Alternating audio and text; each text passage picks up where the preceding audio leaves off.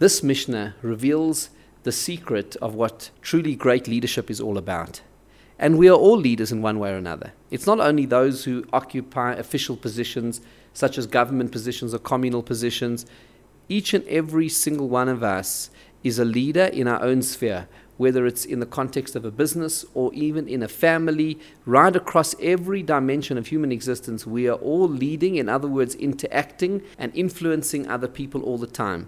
And our Mishnah reveals the essence of what truly great leadership is about when it says, Love the work and hate the position.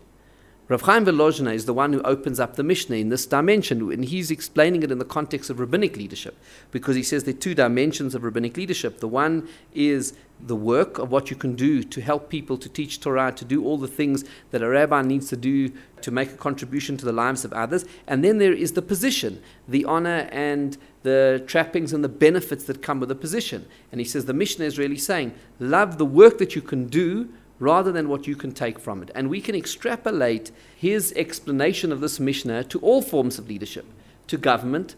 Really essential to achieving success at government level is that all those who hold government office should do so for the purpose of advancing the interests of society and the citizens that they serve, not for what they can take from it for themselves. And the same is in the context of business leadership. A truly great CEO person who leads a business successfully is someone who cares about the work and the contribution and what they can do for their clients. And then only afterwards, the benefits that they can receive from themselves. If they are only looking for the benefits that they can take out of the business for themselves, they won't be a great CEO. And the same applies in family life. In a marriage, love the work, hate the position. Love what you can do for your spouse rather than what you can take from the marriage in the context of parenting as well. Love the work of what it means to be a parent.